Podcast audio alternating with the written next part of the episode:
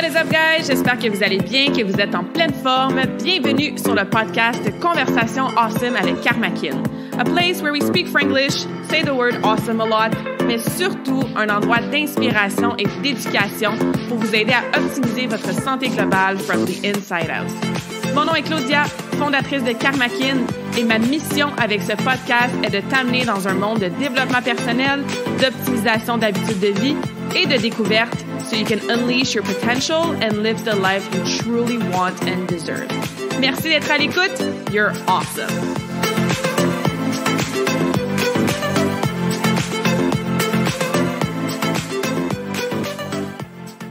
Bonjour tout le monde, bienvenue ou re-bienvenue sur le podcast Conversation Awesome avec Karmakin. Je suis super contente aujourd'hui. On a la partie 2 de nos conversations Awesome avec Martin. Alors, Martin, comment vas-tu aujourd'hui?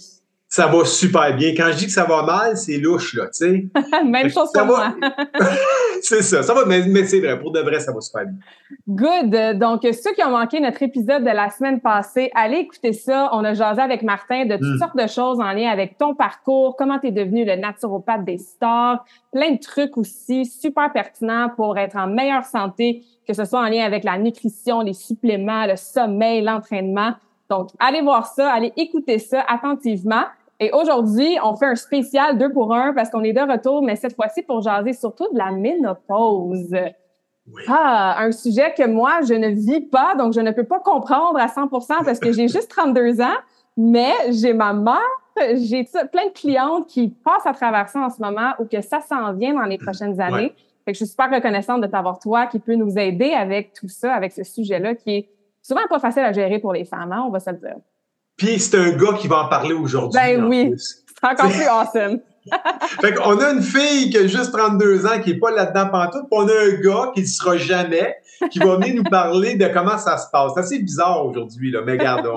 Là, oui, on va donner de l'explication. Moi, je vais donner de l'explication, on va dire théorique quelque part, mais mhm. dans ma clinique, puis je, dois l'avouer, là, euh, ma masse clinique à moi, clientèle, c'est vraiment du 45-55. Donc, je, je suis pratiquement obligé d'avouer que 90% de ma clientèle euh, est en ménopause, soit un petit peu avant, soit un petit peu après, ce qu'on appelle la périménopause en bowling, mais ils sont dans cette zone-là, comme on dit. Et puis, c'est quelque chose que je discute pratiquement une consultation sur deux. Là. Mm-hmm. excellent. Donc, euh, tu sais de quoi tu parles, l'expertise et l'expérience avec ta clientèle. Et je veux savoir, avant qu'on rentre vraiment dans la, la technique, la théorie, tout ça, des trucs, pourquoi tu penses que c'est important d'en parler de la ménopause, puis d'en parler de plus en plus? Il y a eu une espèce de boom hein, depuis le documentaire euh, de Véro euh, qui est sorti il y, a, euh, il y a, ben déjà, mon, mon, Dieu, au moins... 4-5 mois déjà en bouling, parce que oui, c'est ça, ouais. Ça fait déjà un petit, un petit moment. pourquoi tu penses qu'on devrait en parler, qu'on commence à en parler plus, que c'est rendu peut-être un petit peu moins tabou, mettons, même en milieu de travail, que les femmes aussi ils en parlent de leurs symptômes, de leurs difficultés. Puis pourquoi c'est important justement de sensibiliser tout le monde à ça? Pour plein de raisons, mais pour deux raisons que je vais dire que ça va toucher tout le monde. Un, pour la santé mentale des femmes. Je vais mm-hmm. m'expliquer là-dessus tantôt dans quelques secondes. Et deux, pour les hommes. Hmm. C'est assez drôle à comprendre. Pourquoi? Parce que justement, c'est une transition hormonale, naturelle chez la femme. C'est biologique. C'est, c'est pas choisi par l'individu femme comme tel. C'est la nature qui s'exprime à un moment donné. Ça, pour certaines, c'est un peu plus tôt. Hein. Ça peut aller jusqu'à l'âge de quarantaine, début quarantaine d'années, ce qu'on appelle la ménopause précoce. Pour certaines, c'est plus tard, 55, 57. J'ai eu une cliente, moi, 67 ans. Elle a commencé à vivre sa ménopause. Donc, on, bien évidemment, ça, c'est une ménopause qui, qui est plus tardive, plus rare, on va dire, mais ça se peut dans les deux cas. En moyenne, là, c'est entre 48 et 52, là. Là, là, on est dans la zone là, périménopause et la moyenne d'âge de la ménopause est de 51 ans. Ça, on parle pour euh, le Canada, euh, l'Amérique du Nord. Ça a l'air que les Européens, c'est 52 ans. Bon. Demande-moi pas pourquoi, j'ai aucune idée là-dessus, mais garde 51, 52 ans, peu mm-hmm. importe, on est dans mm-hmm. ces âges-là. Et euh, tout ça pour te dire que, puis là, je veux revenir à mon à mon initiative de dire santé mentale pour les femmes, c'est qu'à un moment donné, moi, je considère qu'il y avait une certaine injustice euh, via le système de santé qu'on avait, qu'on a, mais qu'on avait dans le temps, où ce que justement, rendu à la ménopause, cinquantaine d'années, la femme, souvent, puis malheureusement, il y a des médecins, là, puis c'est pas de la faute des médecins, là. je suis pas là-dedans dans ce discours-là, mais pas du tout. Mais à un moment donné, quand la femme se reconnaît plus, quand la femme a des symptômes sévères de ménopause, et c'est quoi? C'est des symptômes qui affectent l'humeur, bouffée de chaleur. Hey, bouffée de chaleur, là, si les gars n'ont jamais eu, là, ben, j'invite un gars à avoir une bouffée de chaleur une fois de temps en temps. Vous allez voir, c'est pas mal assez insupportable.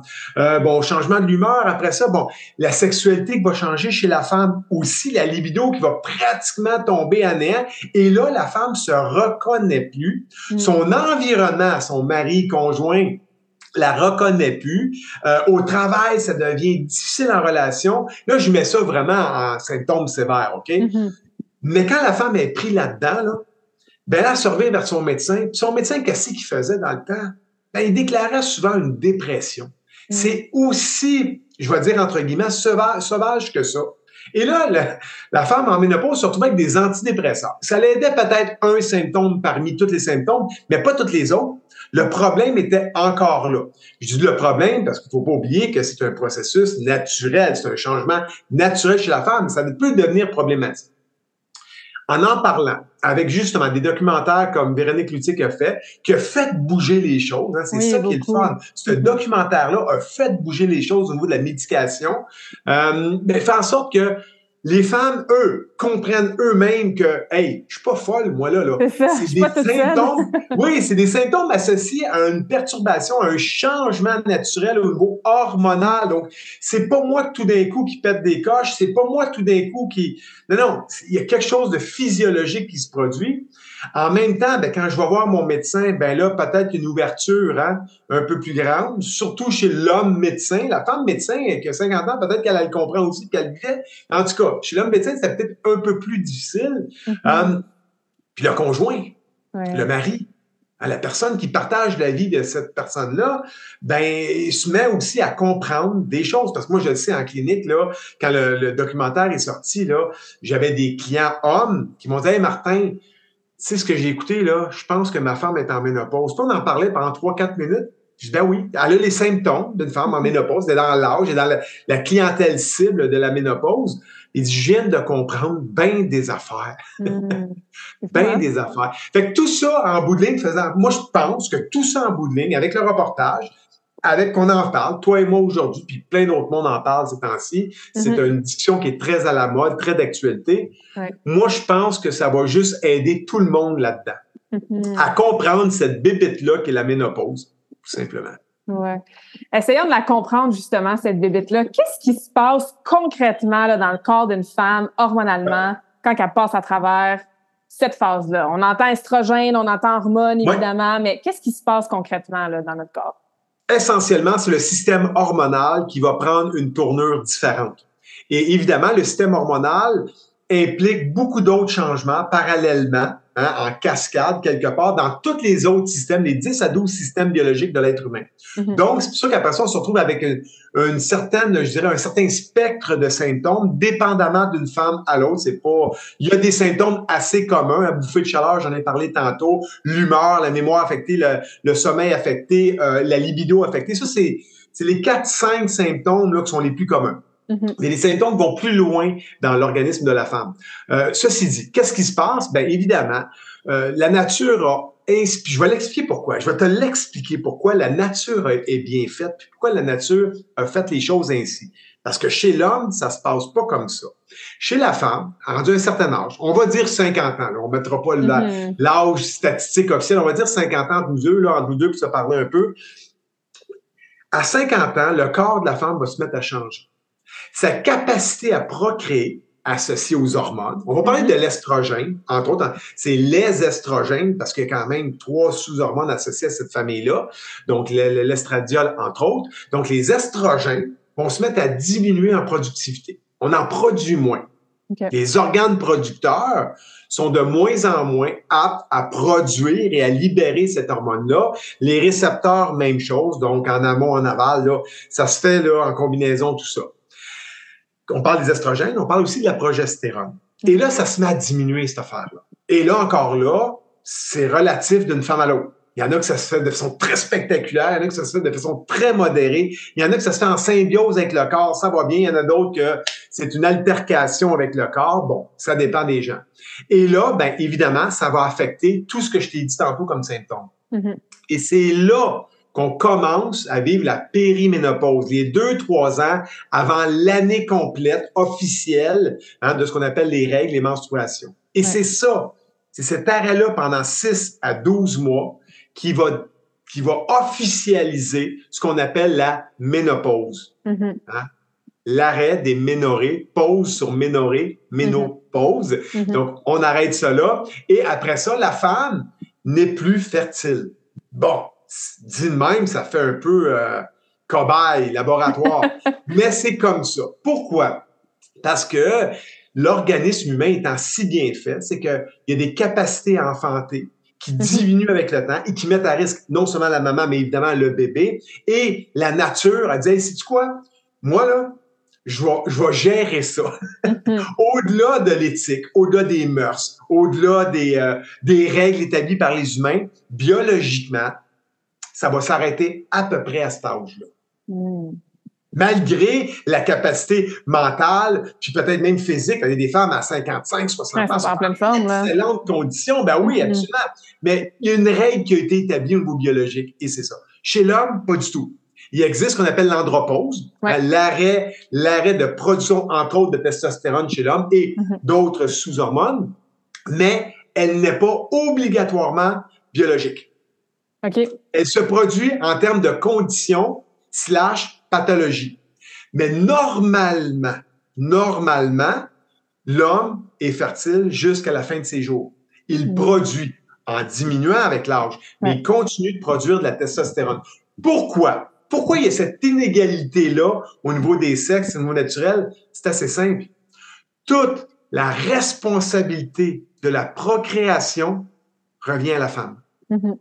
C'est grâce à la femme que toi, hein, Claudia, moi, Martin, on est né quelque part et on a réussi à outrepasser la première étape de la fécondité. Mm-hmm. S'il n'y a pas de femme, on va pas plus loin que ça, là. C'est ça.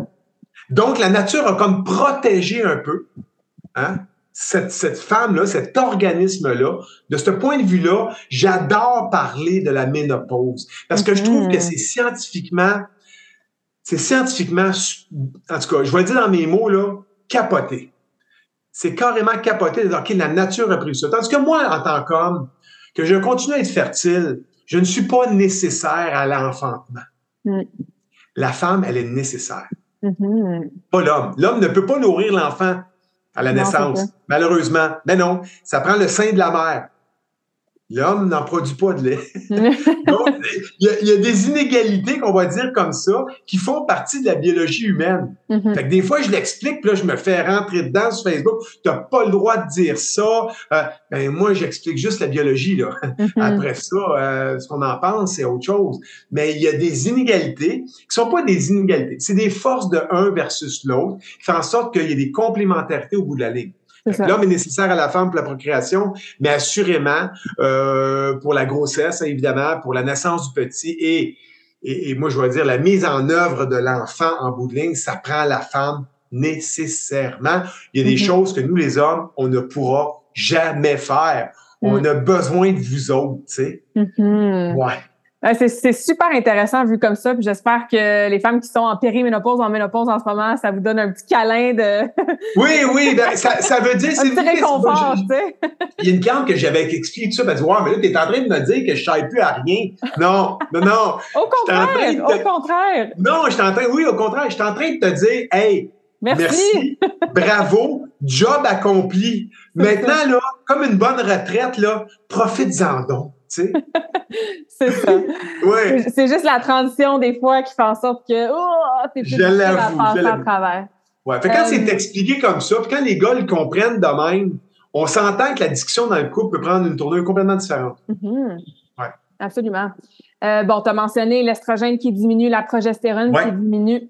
Est-ce qu'on peut faire des choses dans notre trentaine ou dans notre quarantaine pour soit que ça diminue un petit peu moins drastiquement ou que même si mm. ça diminue, parce que ça va diminuer, ben, le corps le tolère peut-être un petit peu mieux. Est-ce que tu as remarqué dans la panoplie de femmes diversifiées que tu rencontres si il y a comme des facteurs cause à conséquence de, exemple, si on est en meilleure santé, la ménopause est moins pire. Y a-t-il comme des corrélations? Qu'est-ce qu'on peut faire, trentaine, quarantaine, pour s'aider, mettons, à passer à il y, a, beaucoup de corrélations, mais en termes de causalité, c'est pas clair. Hein. Quand on étudie les documents et tout ça, il y a même, il y a même eu euh, le, World Health Initiative là, dans les années 2000-2002, euh, là, si la mémoire me est bonne pour moi, là, euh, où ce qu'on expliquait tout ça, c'est pas clair. C'est ambigu. Euh, les mises à jour sont pas claires là-dessus. Mais quoi qu'il quoi qu'il en soit, il y a des fortes chances. Puis c'est le même dans toutes les sphères de l'être humain. Là.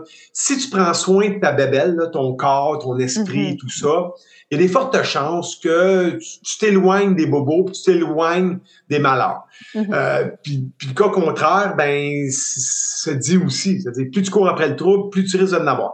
Ça veut dire aussi que des fois, c'est frustrant parce qu'on le voit aussi, hein, des gens qui fument toute leur vie, puis euh, jamais ils vont être atteints d'un cancer du, d'un cancer du poumon, alors que des gens que moi je connais personnellement, qui ont jamais fumé de leur vie et qui ont, qui ont été atteints du cancer des poumons et qui s'en sont décédés. Pourtant, c'est des gens qui avaient quand même un bon mode de vie.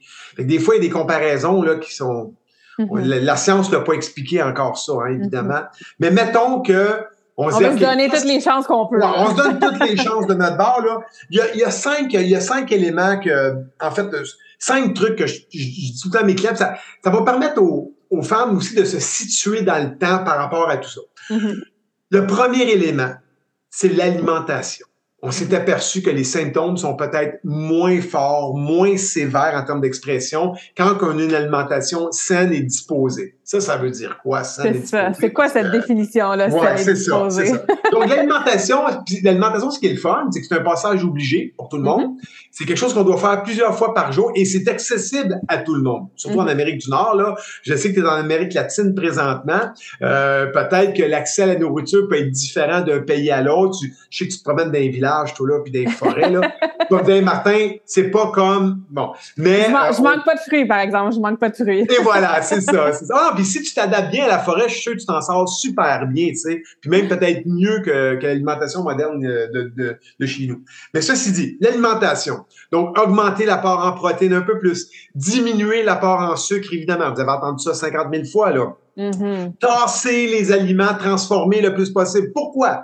Parce que dans les aliments transformés, il y a les mauvais gras, il y a les mauvais sucres, puis il y a souvent pas assez de protéines. Mm-hmm. Tout est là-dedans.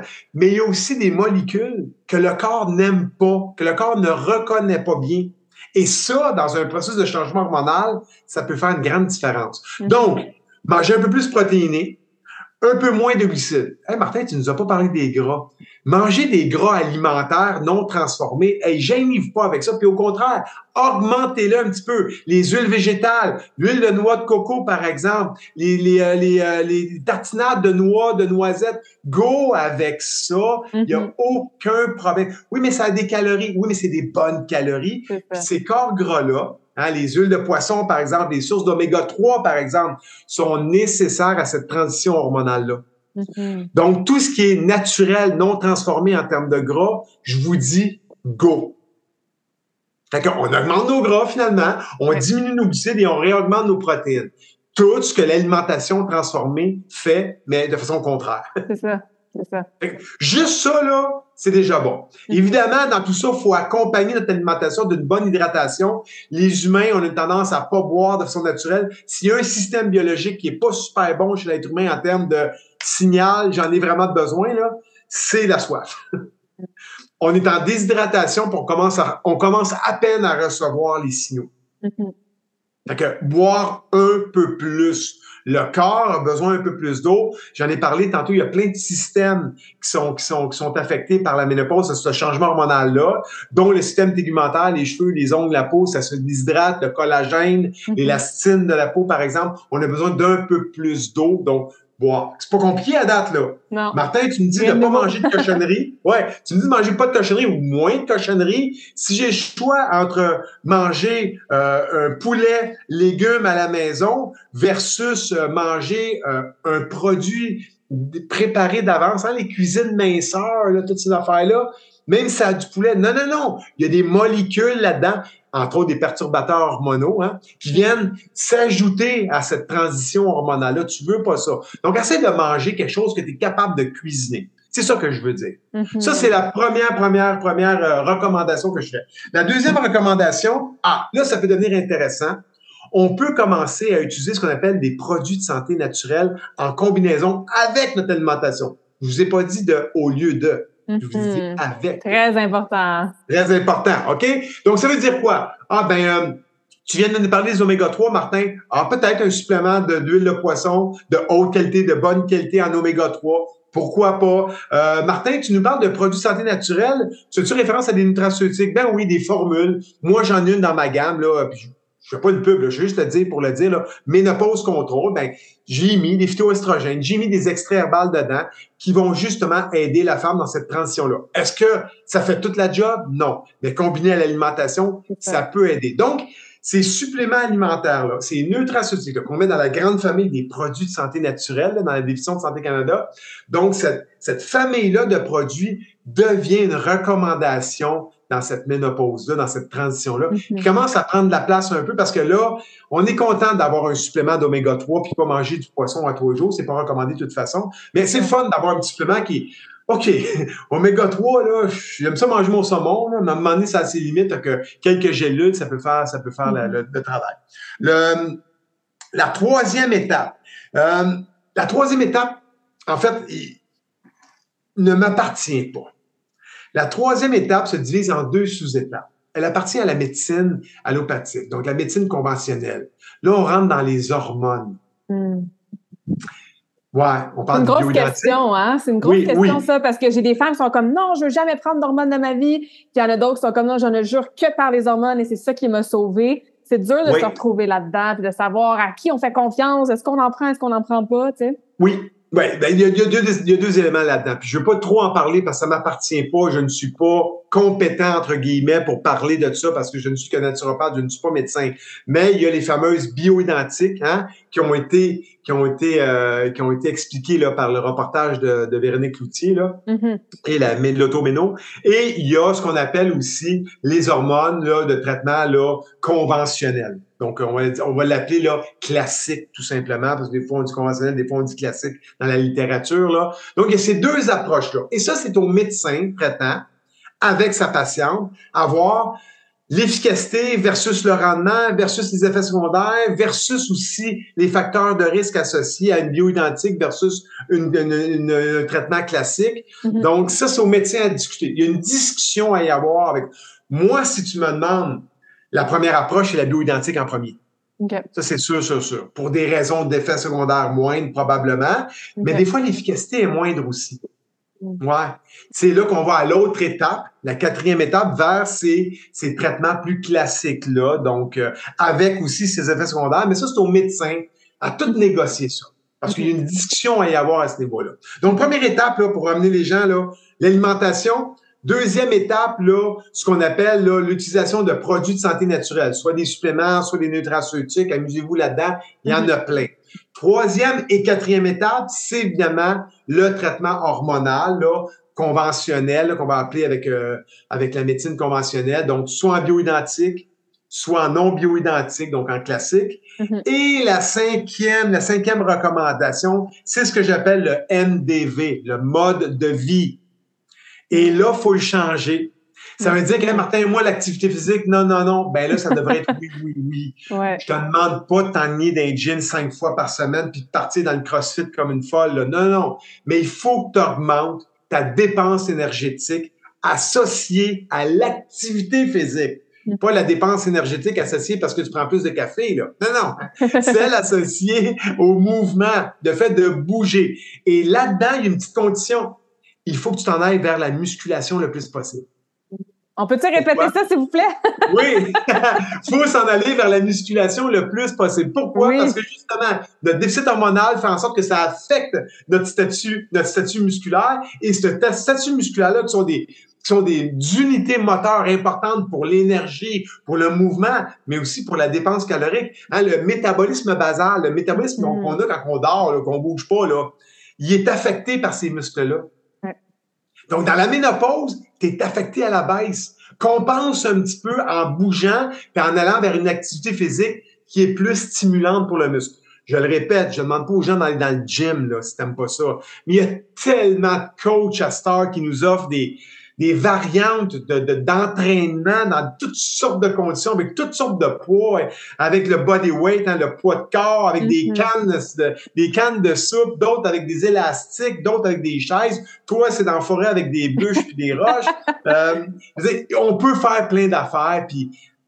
Heureusement, heureusement, puis ça, c'est la COVID avec euh, avec le confinement puis euh, la pandémie qui s'est produite, ça nous a permis d'avoir un paquet d'offres sur Internet, euh, mm-hmm. plus gratuites les unes que les autres finalement. Fait que abusez-en. Euh, dans le mode de vie, je parle du sommeil. Réapprendre à se coucher le soir. C'est ça, parce qu'il y a beaucoup de femmes que leur sommeil est énormément affecté quand ils sont en ménopause. Absolument. Puis mhm. quand une femme est professionnelle, parce que les femmes aujourd'hui, là, c'est plus les femmes d'il y a 50 ans, là. Les femmes à 50 ans, là, sont souvent en changement de carrière, deuxième, troisième nouvelle carrière, sont en développement professionnel, sont assurément autonomes financièrement. On n'est plus des années 60, 70, là. la femme aujourd'hui, elle est active. C'est pour ça que la ménopause, est plus impliquante qu'avant. Parce qu'à là, 60 ans, là, rendu à 50 ans, là, tout t'a placé. La femme, on sait, là, dans les mœurs de société, la femme travaillait moins, c'était l'homme qui était le pourvoyeur. Puis rendu là, euh, on va se dire les vraies choses, là. L'homme puis la femme, en termes de couple, c'était juste un couple pour les choses. C'était plus, c'était plus la dynamique qu'ils ont connue. Là. Fait qu'à un moment donné, il y avait comme un laisser-aller là-dedans, puis c'était bien correct. C'est bien correct parce que mais aujourd'hui, la femme, elle est sollicitée. Ça veut dire quoi? Faut, faut qu'elle run la job. Euh, elle est capable de rentrer son argent. Elle est autonome. Fait qu'aujourd'hui, la ménopause commence à nuire dans sa vie habituelle, pas mal plus que quand tu étais à la maison, dans tes pantoufles, à faire des tartes. Là. On va dire ça mm-hmm. comme ça. Là, mm-hmm. là ben, c'est pour ça qu'on en parle si souvent depuis quelque temps. Parce que là, les femmes disent Oh, le 50 ans, c'était pas grave, mais là, là, moi, j'ai le job à faire. C'est ça. j'ai une business à famille. Là. J'ai des employés. Puis c'est souvent, la femme est le pourvoyeur de la famille maintenant. On voit ça, là. C'est bien correct. Mais ça accroche des fois, là. Il faut juste se rajuster. Fait que ça, le mode de vie associé au sommeil, ben si la femme, elle travaille fort, puis elle est professionnelle, puis elle est stressée, puis elle est dans sa ménopause en plus, mm-hmm. on va en parler du sommeil. Ça va être tough. Mm-hmm. Fait que ça, il faut trouver des trucs pour le sommeil. on peut en parler une heure juste pour le sommeil. Mais on, parle du sommeil, mais on parle de l'alcool. Je te ramène au point 1 avec l'alimentation. Mm-hmm. Parce que l'alcool, je le mets plus en mode de vie ou dans l'alimentation.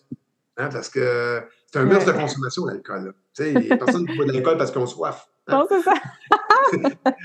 on s'entend, là. Fait que, fait que, ben là, il y a quelque chose à discuter là-dessus. Mm-hmm. Moi, je suis habitué de prendre mon deux verres de vin à tous les soirs, ça me décompresse. Oui, mais il y a des implications à ça, il y a des effets à ça, puis tu dois au moins le savoir, puis après ça, tu prendras la décision que tu veux, là. Mm-hmm.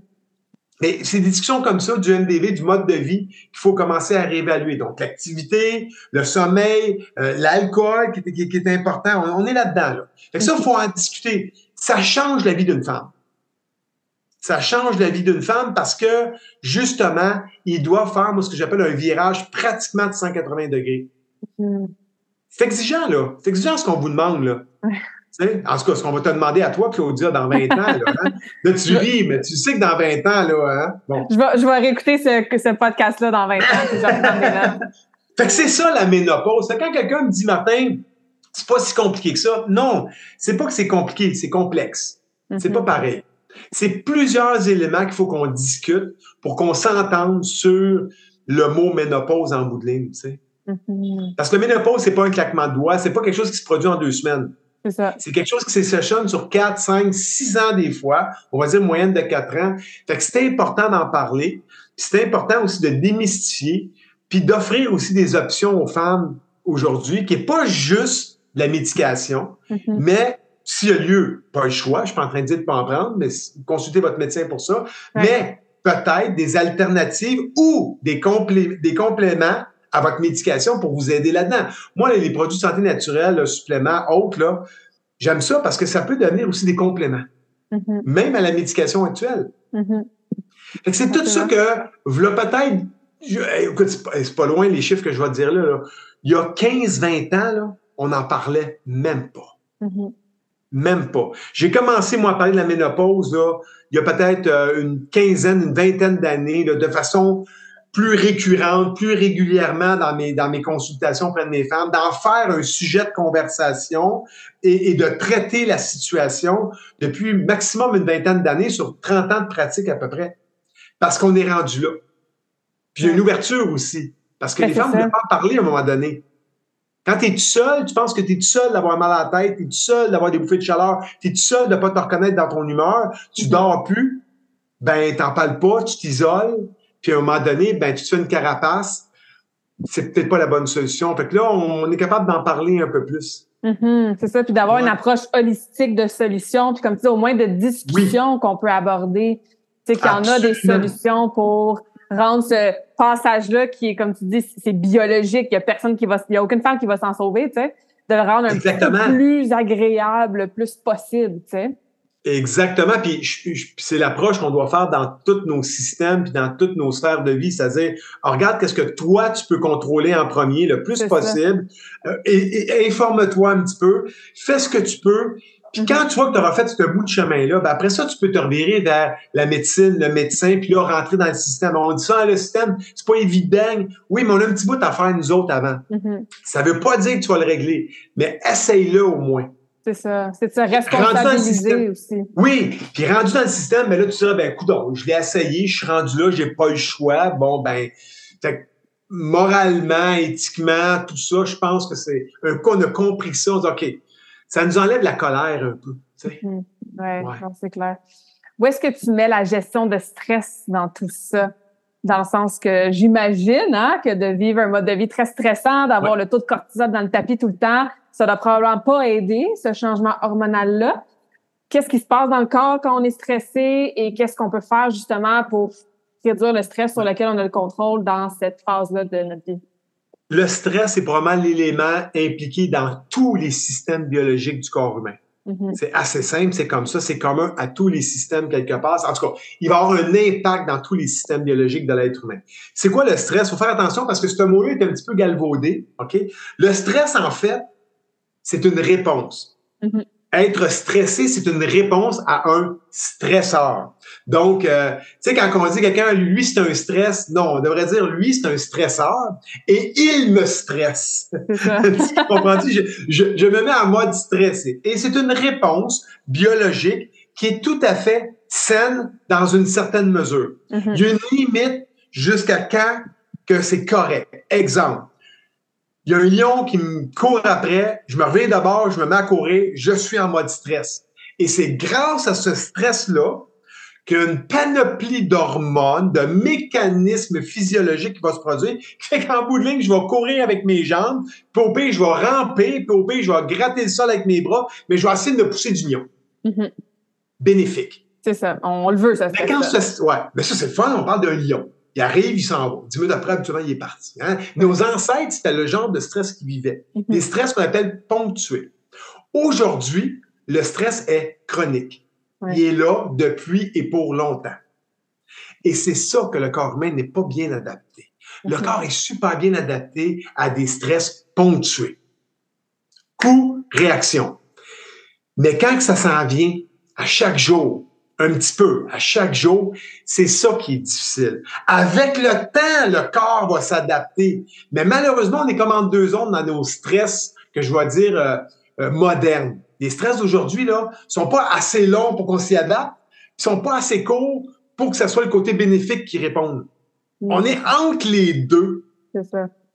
Ouais, on est entre les deux. Fait que ceci dit, ben, faut trouver nos stresseurs puis il faut surtout trouver ceux sur lesquels on, est capable d'avoir un certain contrôle. Mm-hmm. Moi, c'est mon boss qui me stresse. Ben, peut-être trouver une façon d'avoir un meeting, puis discuter. Puis, option B, partir de là. Option C, tu sais, tu comprends-tu? Je mets ça à l'extrême. Martin, c'est facile quand tu dis le faire ton travail. Je suis d'accord avec ça. Mais il reste que trouve le stresseur, puis le stresseur sur lequel tu es capable d'avoir un impact. Parce que sinon, c'est trop facile. Diminue ton mm. stress. Voyons donc. c'est ça. Gère ton stress. ouais. Puis si tu n'es pas capable de faire tout ça, là, Martin, tu m'en demandes pas mal. OK, j'ai une solution pour toi. Si tu n'es pas capable de faire tout ça, trouve des évacuateurs. Mhm. trouve, ben oui, trouve quelque chose qui va t'aider à libérer ce stress-là. Le sport, l'activité physique, un loisir, quelque chose que t'aimes qui te sort un peu de cette zone-là. Ça demande de l'énergie, là. De l'énergie à trouver le stresseur sur lequel tu peux avoir un impact. Sinon, impossible, tu te remets de bord. Tu dis, OK, comment je fais pour fuir un peu ce stresseur-là quelque part en m'évadant un petit peu? Mhm. Hein? L'activité physique, là, c'est un exutoire naturel là, pour le cerveau. C'est parfait, parfait, parfait. Ben, il y a des gens qui, à un moment donné, ils s'en aperçoivent puis se mettent à faire plus d'activité physique. Mhm. Ça peut être d'autres formes de loisirs, mais tu as ces deux options-là devant toi. Sinon, il n'y a pas grande option. Là. Il existe une troisième option qui s'appelle la médication lourde. Et on parle d'antidépresseurs, d'anxiolytiques, des calmants, des triptans, parce qu'on a mal à la tête, qu'on a, on a de la migraine. Tu sais? Mhm. Là, tu tombes dans la médication plus lourde, là.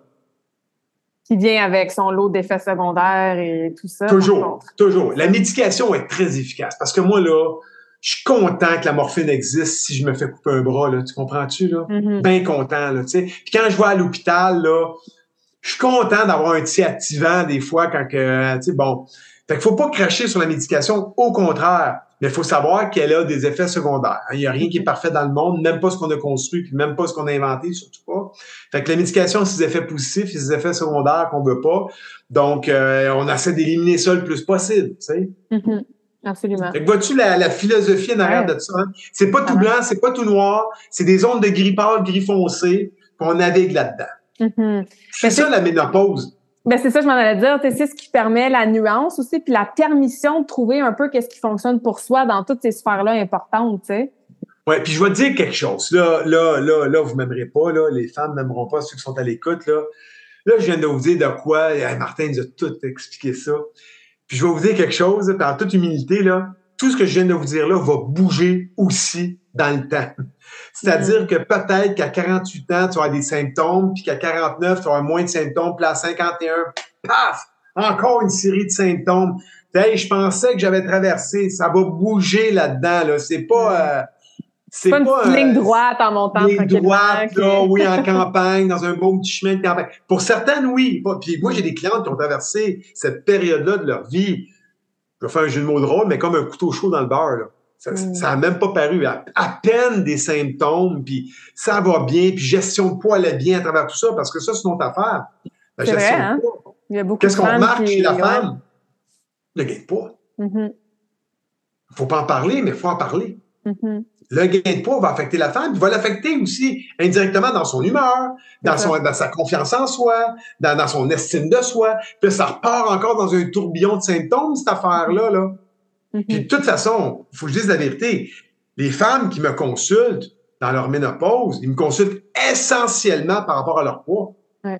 Puis là, on ajoute, le- on ajoute les autres symptômes associés. Je suis d'accord avec ça. On, on Mhm. essaie de tirer au 12, comme je dis, c'est-à-dire euh, on fait quelque chose, puis ça aide plein d'autres choses. Mhm. Mais, mais les, les femmes, quand ils m'appellent en clinique puis ils veulent un rendez-vous, c'est essentiellement associé à leur poids. Il faut, faut Mhm. que je sois honnête et transparent là-dessus.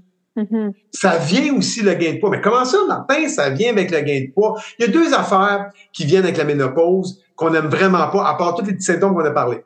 La fatigue puis le gain de poids. Puis les deux s'entretiennent. C'est ça le pire. Ben oui. Pourquoi? C'est assez simple. Quand il y a une transition hormonale, comme on a parlé tantôt, c'est pas une transition qu'à la baisse. C'est qu'il y a des organes qui vont prendre en partie la relève, mais jamais autant que les ovaires. Je donne l'exemple des surrénales. Mhm. Donc, les surrénales qui sont déjà très exploités par le stress, le stresseur qui Ouais. lui gosse les surrénales, qui sont déjà très exploités par une femme active professionnellement. Ça travaille, ça travaille fort, c'est professionnel, ça se couche tard, ça récupère pas bien. Les surrénales, là, sont déjà activés puis sont déjà en plein travail. Mhm. Dans le processus hormonal associé à la ménopause, les ovaires sortent du système un peu en termes de production et ils vont céder une partie de leur production aux surrénales. Fait qu'ils sont déjà en overtime, puis là, ils ont une badge de travail Ouais. de plus à faire. Exactement, comme nos infirmières, overtime obligatoire, ah ouais donc. Puis là, là, la fatigue s'installe davantage. La courbe de fatigue vient de, s'accentuer. Pour les gras, c'est un peu le même principe. On a parlé des surrénales pour l'énergie. Pour les gras, c'est les adipocytes, ce qu'on appelle les cellules graisseuses, qui deviennent des producteurs hormonaux pendant ce temps. Des petits producteurs hormonaux, comme les surrénales, les pour les, les ovaires, ben, il y a un autre, il y a un autre producteur secondaire qui se pointe, qui sont les adipocytes, les cellules graisseuses. Et les cellules graisseuses, pour produire des hormones, ils ont besoin de quoi? De bouffe. Les cellules graisseuses, ils se nourrissent de quoi? De gras. Fait que ton corps va fabriquer plus facilement du gras pour entreposer dans ces cellules-là, pour produire des hormones, pour essayer de compenser ta ménopause, pour t'aider. Donc, quand t'engraisses pendant la ménopause, à part le fait que tu manges peut-être plus ou que tu n'as pas des bonnes habitudes alimentaires, whatever, mm-hmm. il reste que c'est ton corps qui est en train de t'aider. Mm. Eh oui, j'ai dit à mes clients ça. Ton corps est en train de t'aider. Ouais, mais c'est pas, pas ça que je veux qu'il m'aide. Ouais, je le sais, mais c'est ça quand même. C'est ça. Mais encore une fois, il y a la nuance, tu sais, de comme oui, il y a le corps qui se passe, on peut pas vraiment le contrôler, puis tant mieux si ça nous aide d'une certaine façon. Mais si on revient à ton alimentation, ton activité. On récompense, exactement, on récompense tout ça. C'est ça. Il y a une partie euh, qui nous appartient quand même, tu sais, malgré ce qui se ah, passe biologiquement. Là. Tout le temps, tout le temps, tout le temps. Euh, la bonne nouvelle là-dedans, euh, Claudia, c'est que je pense, je, je, je, parle de moi, là, de mes statistiques à moi, là, il y a j'ai pas consulté de document là-dessus. Je pense qu'il n'y a aucune femme qui est morte de ménopause. Mm, c'est vrai. Il n'y a aucune femme qui est morte de ménopause. Je pense. Mm. Tu comprends-tu ce que je veux dire? Oui, oui.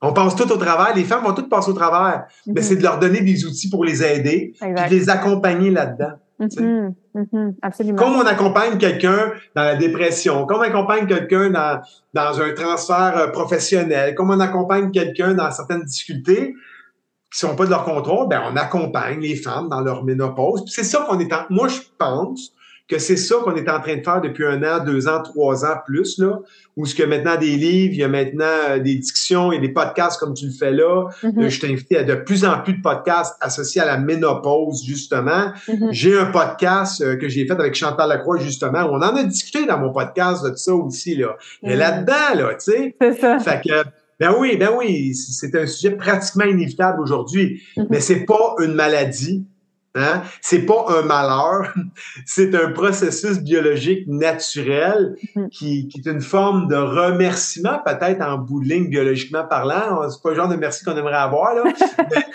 mais, mais, c'est ça aussi. Fait qu'il faut le voir comme ça. C'est super intéressant. Euh, je suis curieuse de t'entendre un peu là-dessus. À quel point tu penses que notre mindset, notre attitude envers ce processus-là a un effet sur comment on le vit? Exemple, la femme qui est justement, oui, ça affecte l'humeur parce qu'on est fatigué, c'est inconfortable, etc. Ça, je comprends. Mais à côté de tout ça, c'est la personne qui est un petit peu en mode genre victime, puis qui se plaint, puis qui est vraiment découragée, ou qui a tendance à avoir une attitude très négative envers ça, versus une autre femme qui serait plus comme, OK, ouais, c'est inconfortable, j'ai tel, tel symptôme, mais je reste positive, puis je m'accroche à ce qui va bien, puis je remercie justement mon corps. Penses-tu que cette attitude-là, ce mindset-là a une influence sur le processus? 100% Ça veut dire que tu viens d'énumérer deux groupes de personnes. Mm-hmm. Dans ces deux groupes de personnes-là, il y a un mot qui les différencie, action. C'est-à-dire que la personne qui se victimise, la personne qui se plaint, la personne qui est dans le remords, le regret, la culpabilité, n'avance pas, mm. ne porte pas d'action. Hein, il est dans la défense, il est dans le reclus, il est retiré au pied du mur. La personne qui est, qui comprend tout ça, là, qui, elle le vit les symptômes, je comprends tout ça, mais qui est capable d'aller chercher de l'information, qui écoute un podcast comme le tien. Si on aide les gens, tant mieux dans l'information que je vais avoir donnée. À ce moment-là, elle va se mettre en, mode action et c'est là qu'avec ces actions-là, elle va peut-être passer à un autre niveau. Puis c'est de même dans toutes les sphères de la vie. Là. Exact. Chaque fois que tu dis c'est pas de ma faute, c'est la faute des autres, Colin, je peux rien faire, ben t'avances pas, tu fais du surplace. Si tu dis OK, c'est plat, faut que je le gère, faut que j'avance là-dedans. Maintenant, y a-tu des outils pour moi? Tu, deviens chasseur. Mm T'es plus la proie, là, t'es le chasseur. Là. Ouais. Fait que dans quel groupe que tu veux être? Exact. Exact.